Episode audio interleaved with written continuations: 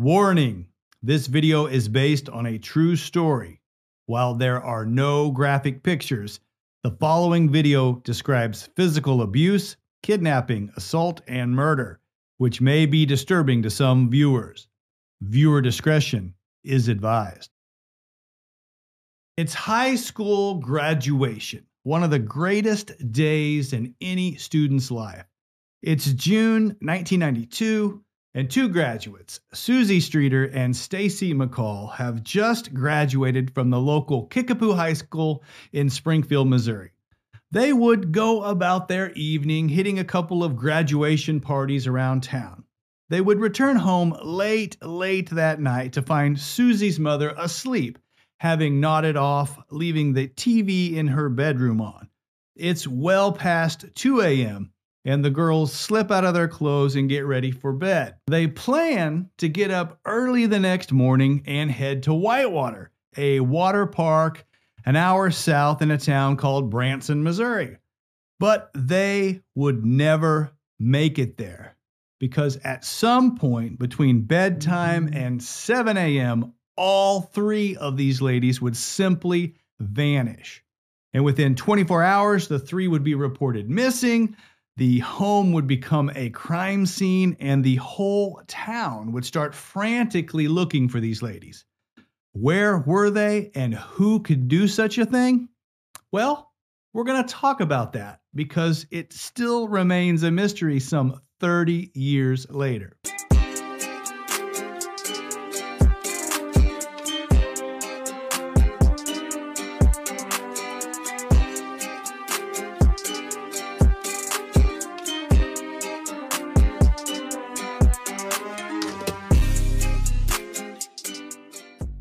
I'm Joshua Roberts, attorney at law, and you are watching Lawyer Up. In today's episode, we are going to take a look at the disappearance of the Springfield Three. And this video is another video that hits close to home as it happened in Springfield, Missouri, where I was living and attending college at the time. So, we're going to look at the facts, we're going to look at the evidence, and we're going to view some actual crime scene photographs. We are going to discuss what is known, what is unknown, and then we're going to look at potential suspects. In doing so, we will examine the potential whereabouts of these ladies. And finally, we will look at the various theories about what happened. And ultimately, I'm going to give you my opinion as to the theory that makes the most sense about who was involved and where these women might be today. All in today's episode. If you like the episode, smash that like button for me. If you got something to say, you got a comment, put it in the comment section below. And if you haven't subscribed to the channel, what are you waiting for? Hit that subscribe button, hit that notification bell so that you're notified every time Lawyer Up uploads. So come with me to Springfield, Missouri, which is the home of Bass Pro Shops and Springfield style cashew chicken.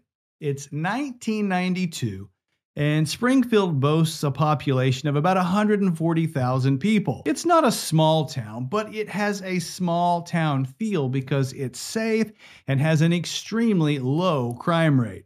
So let's talk about three of its citizens. Sherrill Elizabeth Levitt, age 47 at the time, was a single mother to a Bart and a Susie Streeter.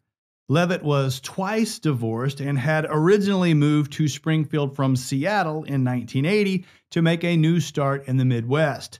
She and Susie were close, but the relationship with Bart was volatile. Levitt was a hairdresser by trade and well liked in the community. She had just moved to 1717 East Delmar Street in the spring of 1992 and in her spare time, she was fixing up the home and refinishing and repainting some old furniture. In fact, on the night in question, she had returned home to do some wallpapering after the graduation ceremonies. Her daughter, Suzanne E. Streeter, Susie, lived with her on Delmar and attended Kickapoo High School. She was 19 at the time, an extrovert that sported bleach blonde hair and brown eyes. She drove a little red car with personalized plates that read Sweeter. She was employed at a local theater, but planned to attend beauty school and be a hairdresser like her mother. Her close friend, Stacy McCall, also lived in Springfield with her parents, Stu and Janice McCall.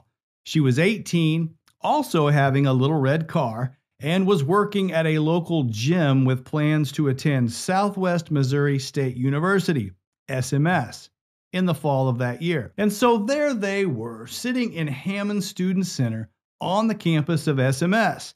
It's Saturday, June 6th, 1992, 4 p.m., and graduation was starting. Stacy and Susie in their cap and gown, Levitt in her floral pattern dress.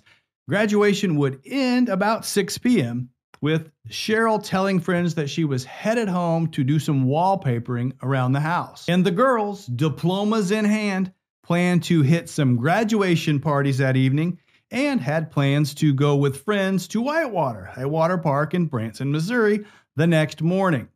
And so the two girls left graduation with their entire lives ahead of them. Stacy went home and had dinner with her family, including photographs in her cap and gown in the backyard. Susie would go home with Sherrill to pack her clothes for the evening and the next day's adventures. Both girls, in their separate vehicles, then headed to the town of Battlefield, Missouri, a little suburb of Springfield. They met at a friend's house, Janelle Kirby, and then walked to a nearby party at the house of a kid named Brian Joy. Brian's parents were out of town that weekend, so it was the perfect place to celebrate and have a graduation party. Meanwhile, it's 9:30 p.m. Sherrill Levitt talks with a friend on the telephone. Levitt tells the friend that she's been stripping a chair and hanging wallpaper border in her new home on 1717 East Delmar. Now, note some reports have this call happening a little later in the evening, closer to 11 p.m. Back to the girls. They would stay at Brian's party until about 10:30 p.m. when Stacy would call her mom and say that they were going to stay the night at Janelle's in Battlefield and that she would catch up with her mom in the morning. From there, Stacy and Susie leave Battlefield and head to the 1500 block of East Hanover Street in Springfield to attend a graduation party with friends that they had from Kickapoo. They would leave their friend Janelle in Battlefield at Brian Joy's party.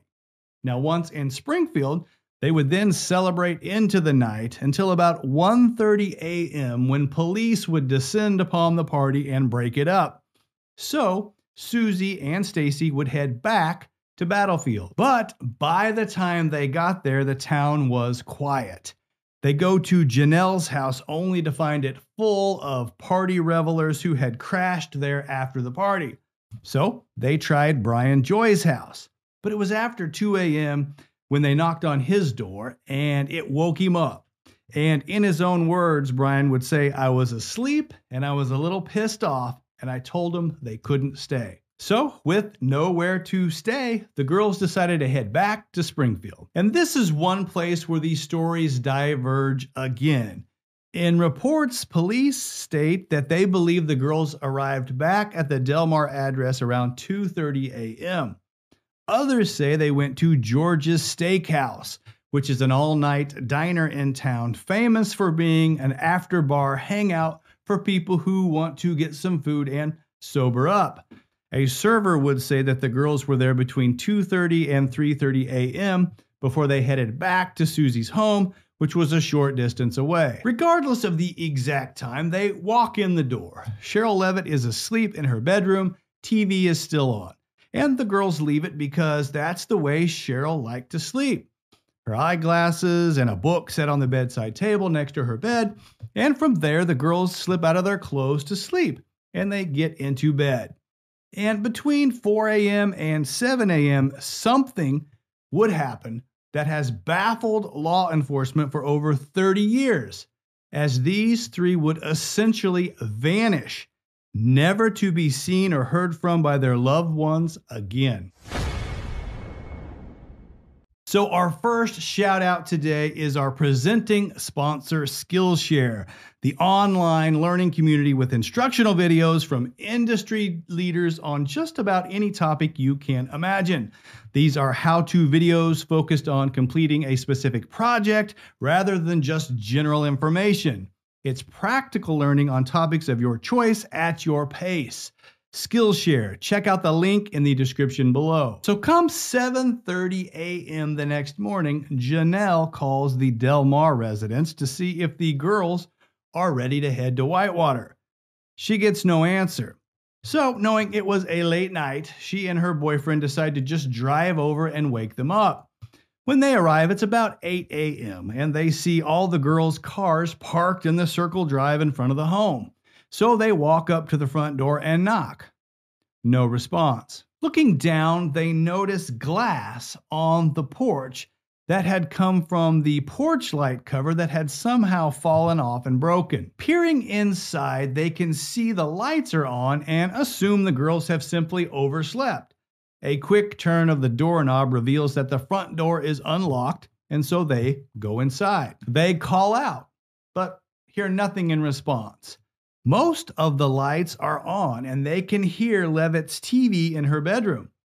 As they look around, they see Sherrill's bed is messed and unmade, and they see Susie's bed where the blanket was pulled back, but otherwise looked undisturbed. And Stacy's clothes lay on the floor by the bed. But no girls. And then they noticed the oddest thing in the house all three ladies' purses were piled together in a heap. And so the possibility that the ladies maybe had gone to breakfast flashed in their minds. But it was odd because all three cars were parked outside and all three of their purses were still inside the home. The only life in the residence was the family dog Cinnamon, a Yorkshire Terrier who was acting strangely whining and jittery and running from room to room. And then the phone rings, loud, piercing the silence. Janelle answers it, assuming it's the girls. Instead, it's a man's voice saying something that is so sexually explicit it's not fit to print. She slams the phone down. The man calls back, repeats the same pornographic language, and Janelle hangs up again. The whole scene was eerie indeed. And so Janelle and her boyfriend leave the residence not knowing where the girls went. Around 10:30 a.m., Janice McCall, Stacy's mom, having not heard from her daughter, calls Janelle's residence in Battlefield only to learn that the girls had not stayed there. Figuring she had just stayed over at Susie's, Janice then calls the Delmar address. No answer. But not terribly concerned, Janice McCall would go on an afternoon outing to Springfield Lake. Back in town, word spread of the odd scene, and friends began to converge that afternoon on the house at Delmar. Over the next several hours, up to 18 people go in and out of the house. Some would pick up or clean, emptying ashtrays, doing dishes, and even sweeping up the broken glass on the front steps. They all thought that they were helping, but in actuality, they were disturbing the crime scene by moving potential evidence and littering the property with fingerprints. And it wasn't until Janice McCall got back home from the lake outing that she learned that Stacy's car was still in the circle drive on Delmar and that no one had heard or seen from the girls or Sherrill Levitt. As afternoon faded into evening, Janice McCall began to sense that something was wrong. So Janice heads over to the Levitt residence herself. She knocks on the door. No answer. She steps inside and finds what others had. The beds are messed, a stack of purses nearby. So she checks Stacy's purse. Her keys, her ID, her wallet, and money all still in there. Her makeup still in there and her migraine medication, which she would never go anywhere without, was still in her purse. Walking back to the living room, she sees a little light blinking on the answering machine and she hits the playback button. It's another sexually explicit message, this time on the machine. In a fit of disgust, Janice hits the delete button, never dreaming that could be a key piece of evidence. Concerned, Janice picks up the phone and calls the police. It's 9 p.m. She reports what she has observed, but given the fact that there was really no sign of a struggle and everything appeared to be in place, the police are reluctant to do anything immediately. However, tension and anxiety would continue to build throughout the night, and by 2:50 a.m. on June 8th, a missing person report number 920169 is filed. This would be the first of what would become thousands of reports prepared about these three missing women. Law enforcement then stretches the crime tape around the home and starts to examine it as a crime scene. The first thing that law enforcement sees is three cars in the driveway, three sets of keys in the house, three purses in a cluster on the steps to Susie's bedroom, all in stark contrast to what they did not see and that was three women. Then they examined the contents of all the purses, the wallet, the money, IDs, all in there, and nothing apparently missing. They also found Sherrill and Susie's cigarettes, as well as Stacy's headache medication and all of her makeup in her purse. All of these are items that these ladies would have taken with them had they left voluntarily. Interestingly, they would also learn that Susie's car was not parked where she usually left it which caused law enforcement to speculate that possibly another vehicle was already in her spot when they had arrived home that evening. And they also noted that the blinds were out of place, suggesting that someone maybe was peering out the window. Although, with all the visitors to the house, they couldn't determine precisely when that occurred. And so the thoughts of law enforcement went to a home invasion, maybe a burglary. But there were no signs of forced entry, no signs of a theft, no signs of a struggle, except for maybe the broken light cover on the porch light. Nothing was ransacked or stolen. There was no money missing, and Levitt even had a $900 deposit on hand that she was planning to take to the bank. Stymied by the crime itself, law enforcement soon began questioning neighbors and asking the public for any information it had on the missing women. In response, several witnesses would report a late 60s Dodge van in and around the Levitt home on the day of the disappearance. And although the color would vary and was disputed, one tipster specifically reported spotting a green van a few blocks away between 6:30 a.m. and 7 a.m. The witness reported overhearing a male voice speaking threateningly to a female driver matching Susie's description. Police would then actually purchase this van similar to the one at issue and place it out in front of the police station during the investigation. From there, the police began questioning anybody and everybody that had contact with these girls in the days before they vanished. And it was a massive list of students, faculty, staff, neighbors, and partygoers. They had literally been seen by over a thousand people in the 24 hours preceding their disappearance.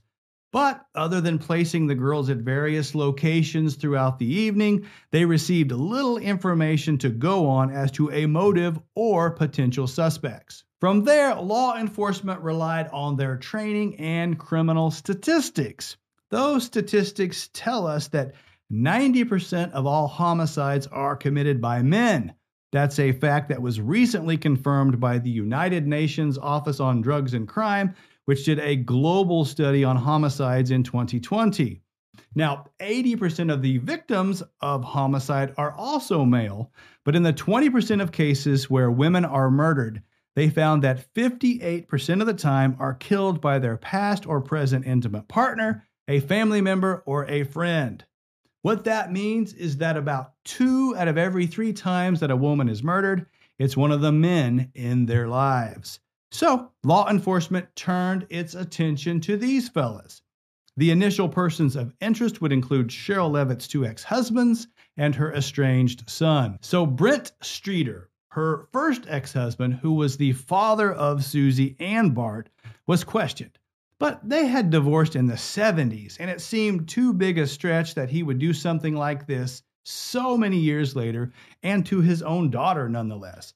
so he was discounted early on. Don Levitt, her second ex husband, and with whom she did have a nasty split, divorcing in 1989, was also questioned. However, he had a solid alibi and was also quickly marked off the list. Bart Streeter, Sherrill's son and Susie's brother.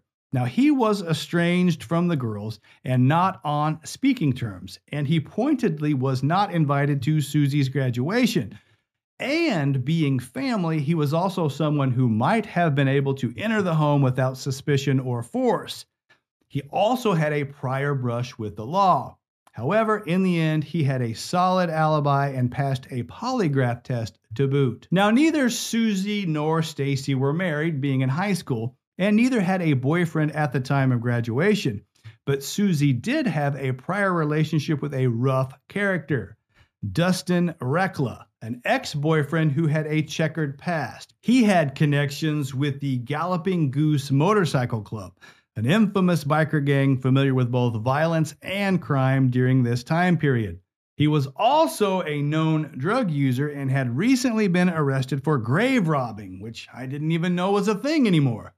Anyway, as the story goes, Recla had taken a hit of acid and decided to break into a Springfield mausoleum where he and some buddies stole $30 worth of gold tooth fillings from a skull. Interestingly, in February of 1992, Sherrill Levitt had given a statement to investigators regarding Recla's potential use of her car in the grave robbery. Some had argued that Sherrill's willingness to cooperate with the authorities might have sparked a retaliation by the men. However, in reality, what happened was that the three men involved would each snitch on each other, and in doing so, would actually confirm that Sherrill's car was not used in the robbery. In the end, all three got probation for vandalism and nobody went to prison, so it's hardly a result worthy of kidnapping and murder.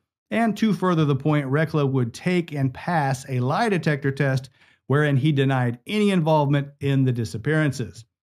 But the journey down the Susie boyfriend rabbit hole was not in vain, because a theory emerged that maybe someone associated with the motorcycle gang had noticed Susie while she was running with Dustin's crowd, and it led to something a little more sinister. So it was at this point that the focus of the investigation shifted away from family members and intimate partners to the big three, as I will call them. Three hardened criminals in the area known for having a penchant for assaulting young women. Let's start with Steve Garrison.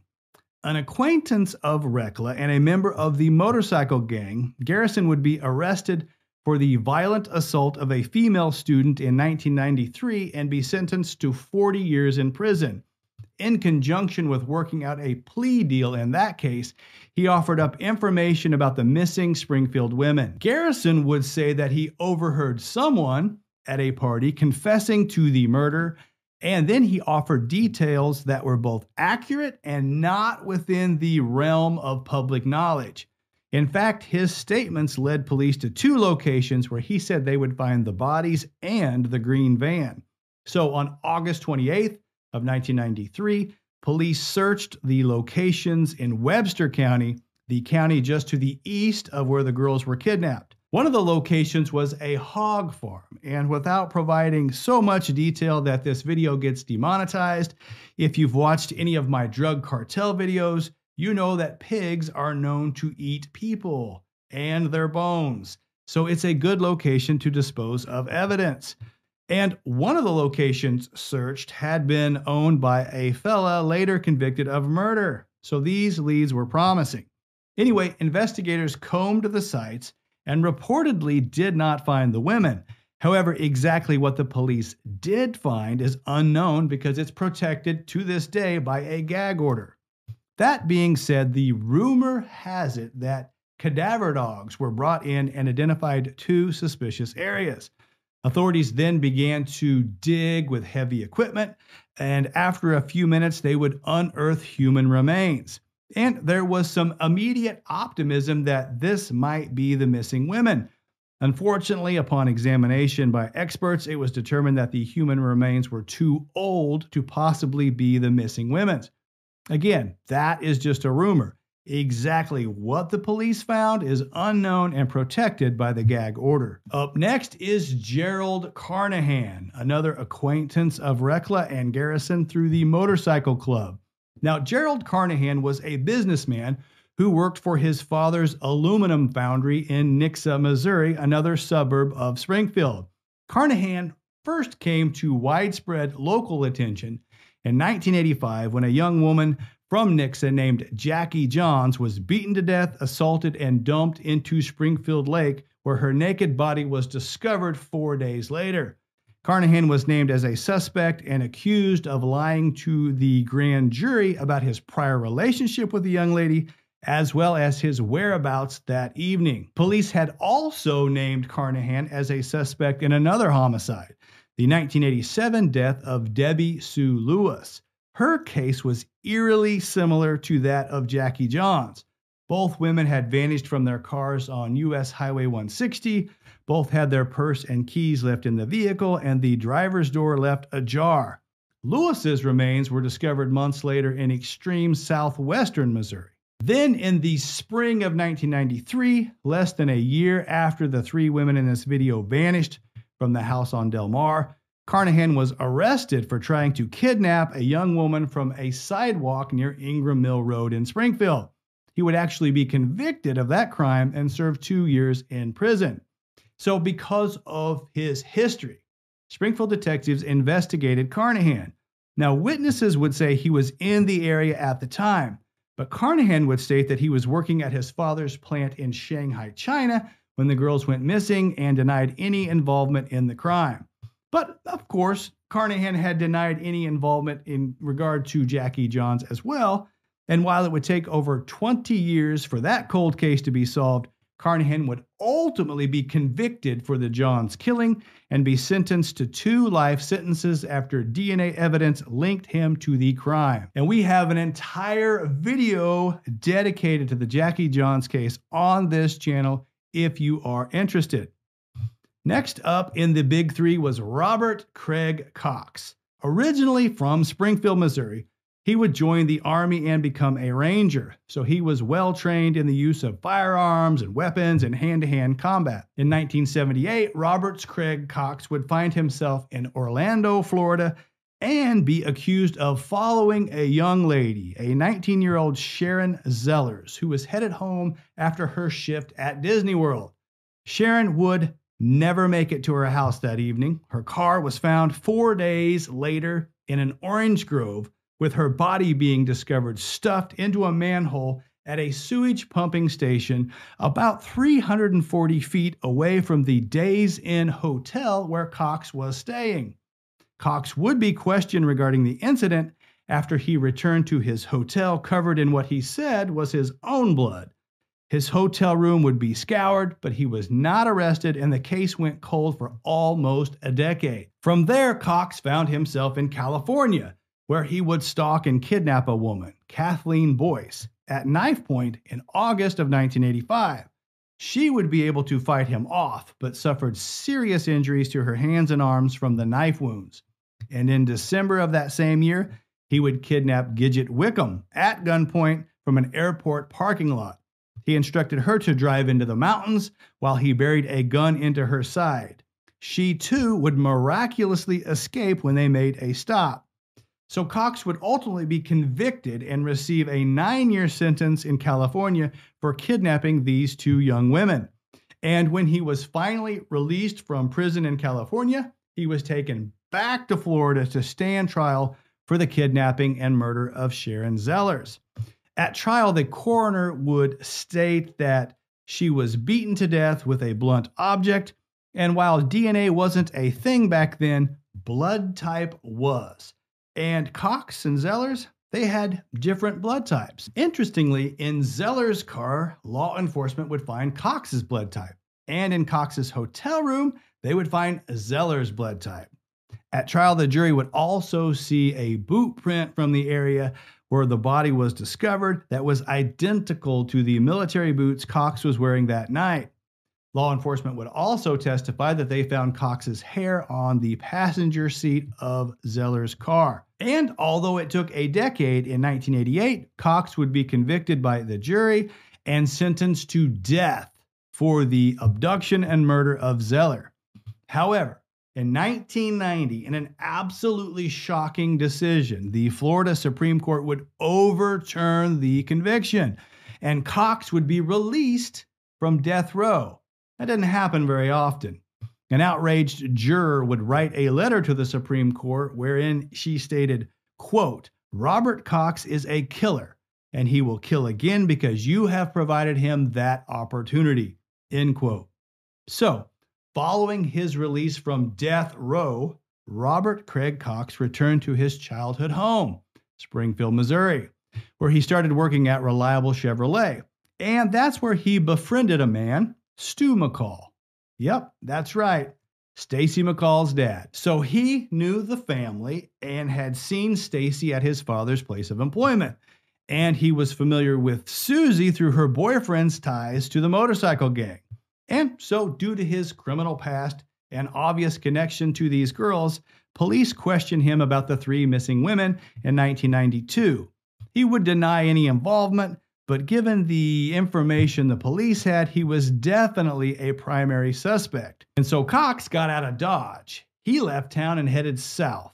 But his lawlessness would follow him, and in 1995, Cox would be arrested for holding a gun to the head of a child he had taken hostage during a robbery in Texas. He would be convicted of that offense and sentenced to life in prison, where he remains today. And from prison, he would toy with the police for years, saying that he knew the girls were dead and he knew where they were buried. However, he would never reveal any particulars or the location. When he was asked directly by the Springfield News Leader, a newspaper in Springfield, Missouri, in March of 1996, if he abducted the women, Cox said, quote, that's a frivolous question. Obviously, I'm going to say no, end quote. And from there, without any physical evidence to tie any of these three men to the crime, the case went cold. So the second shout out is to video sponsor Liquid IV, the electrolyte drink mix that delivers hydration to your cells faster than just drinking water alone. This hydration and energy multiplier is way better than Gatorade. Make your water work harder. Give it a try. The link to order is in the description below this video. In December of 1992, the story of the missing women was aired on America's Most Wanted, and an unknown person called the show with key facts from the case that police would later state were not public knowledge. The caller then disconnected when the show attempted to patch them through to police, and they never called back. But police must have believed they had important information because they took the time to trace the phone call, which led them to a store in Louisiana, but they were never able to specifically identify the caller. So then an FBI profiler was called in to examine the evidence. The profiler would also not rule out that it could have been a random act of violence, stating that the attacker could have spotted Susie and Stacy driving around in their red cars Susie leading the way with her personalized license plate sweeter, and then just followed them to the house on Delmar. But that got police re examining accounts that there was a transient man spotted in the area by several people in the days preceding the disappearance. He was described as white male, mid 30s, 150 pounds, shoulder length brown hair with a full beard.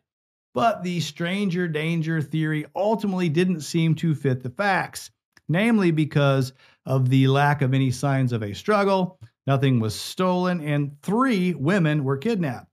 It just seemed like too tall a task for a homeless guy to acquire a van and then nab three grown women with no signs of a struggle. So police were basically at a dead end again on potential suspects without a body to glean evidence from, which begged the question where were these women? And rumors have swirled about that topic for at least 30 years as to where these women could be. The kidnapped for sex trafficking and transported out of the country theory has gained popularity in recent history as more light has been shed on that practice. But investigators found no evidence of any tie to any sex trafficking ring by any party that was investigated. What they did have was a couple of suspects who like to kidnap, abuse, murder, and then attempt to hide the bodies of their victims. So that is the most logical and prevalent theory.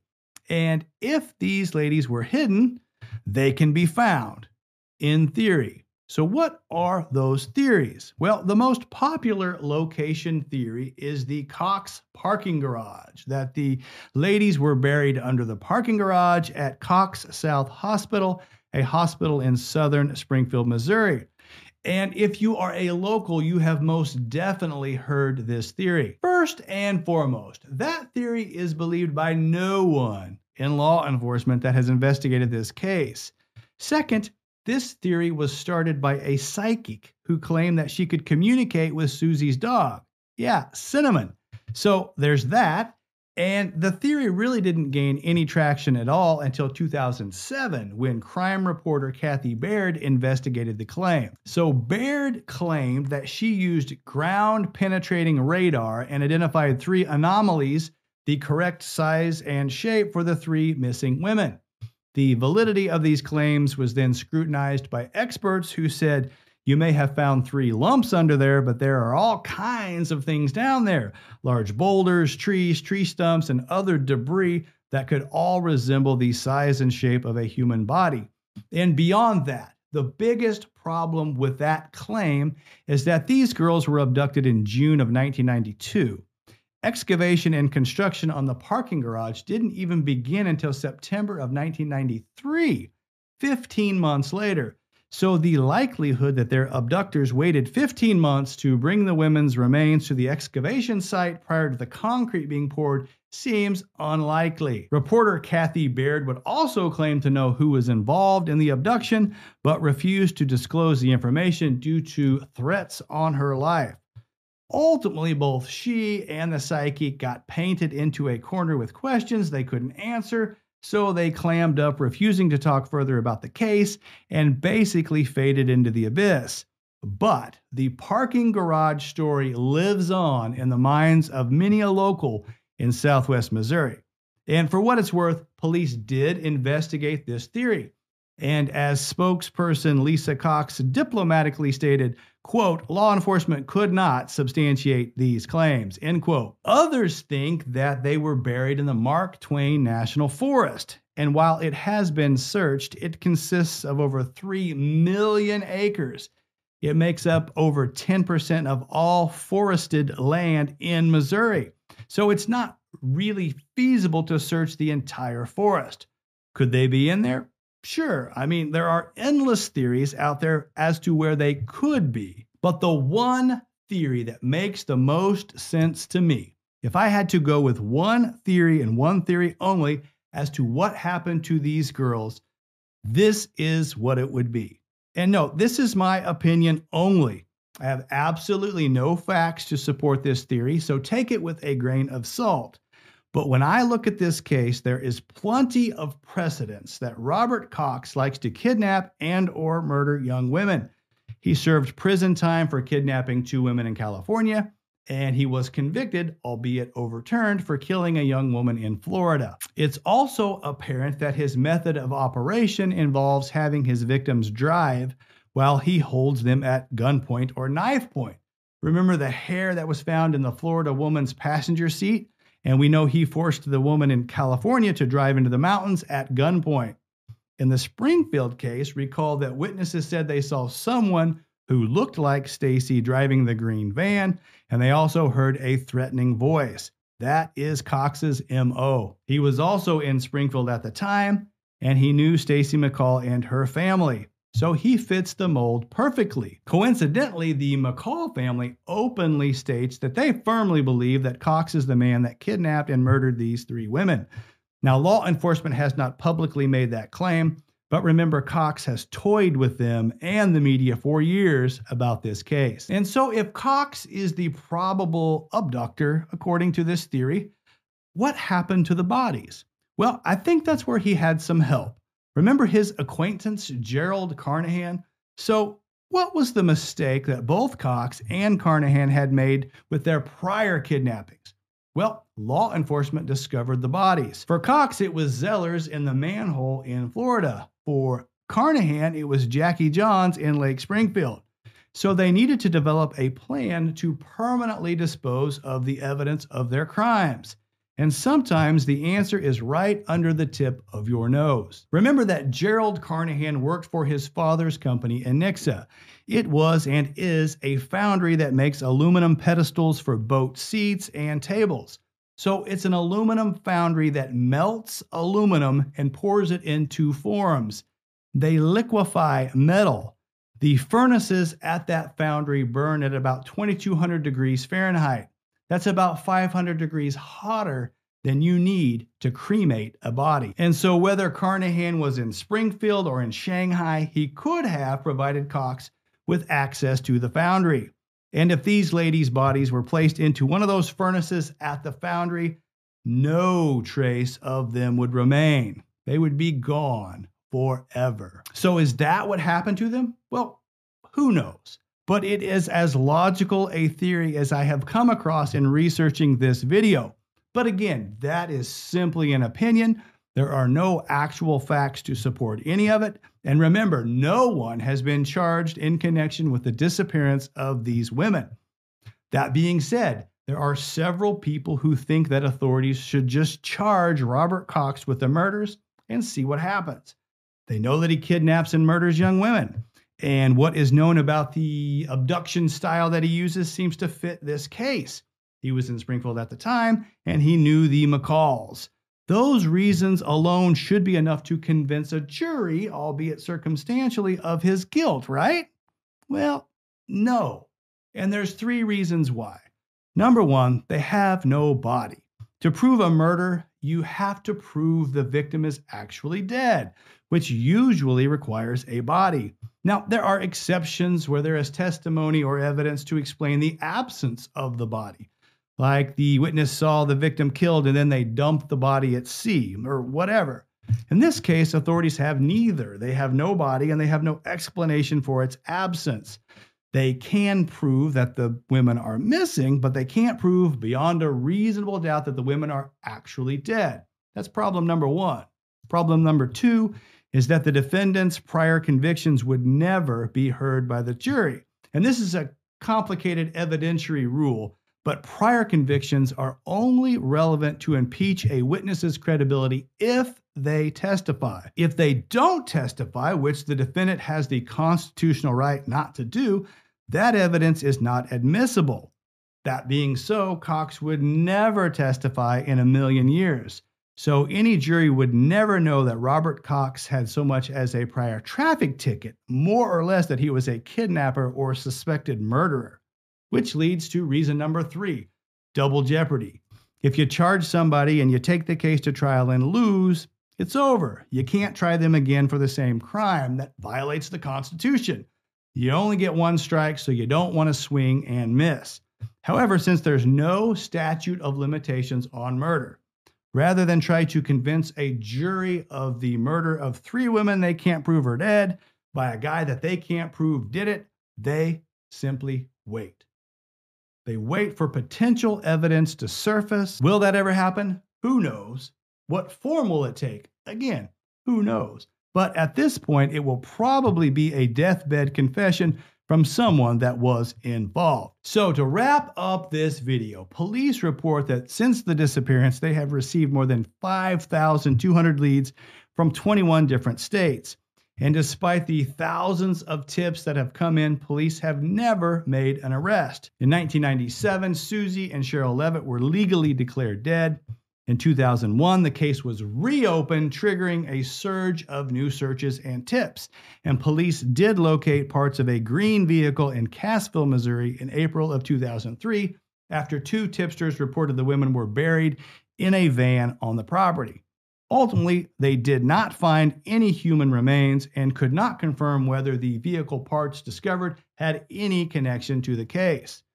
In 2008, Janice McCall would state, There are actually two fears. Quote, number one, that we will find Stacy and her remains, And number two, that we won't find Stacy and her remains. Of significance is that a granite bench was erected in the Victims Memorial Garden of Phelps Grove Park in Springfield, Missouri, in honor of the missing women and other victims of violent crime. The Springfield Three continue to be considered missing, and the case remains open, albeit a cold case in police records. If you have any information, please call the number on the screen. That's the episode. I hope you enjoyed it. If you did, hit that like button for me. If you got a question, you got a comment, put it in the comment sections below. And if you haven't subscribed, smash that subscribe button. I appreciate it very much. My name is Joshua Roberts, attorney at law, and you've been watching Lawyer Up.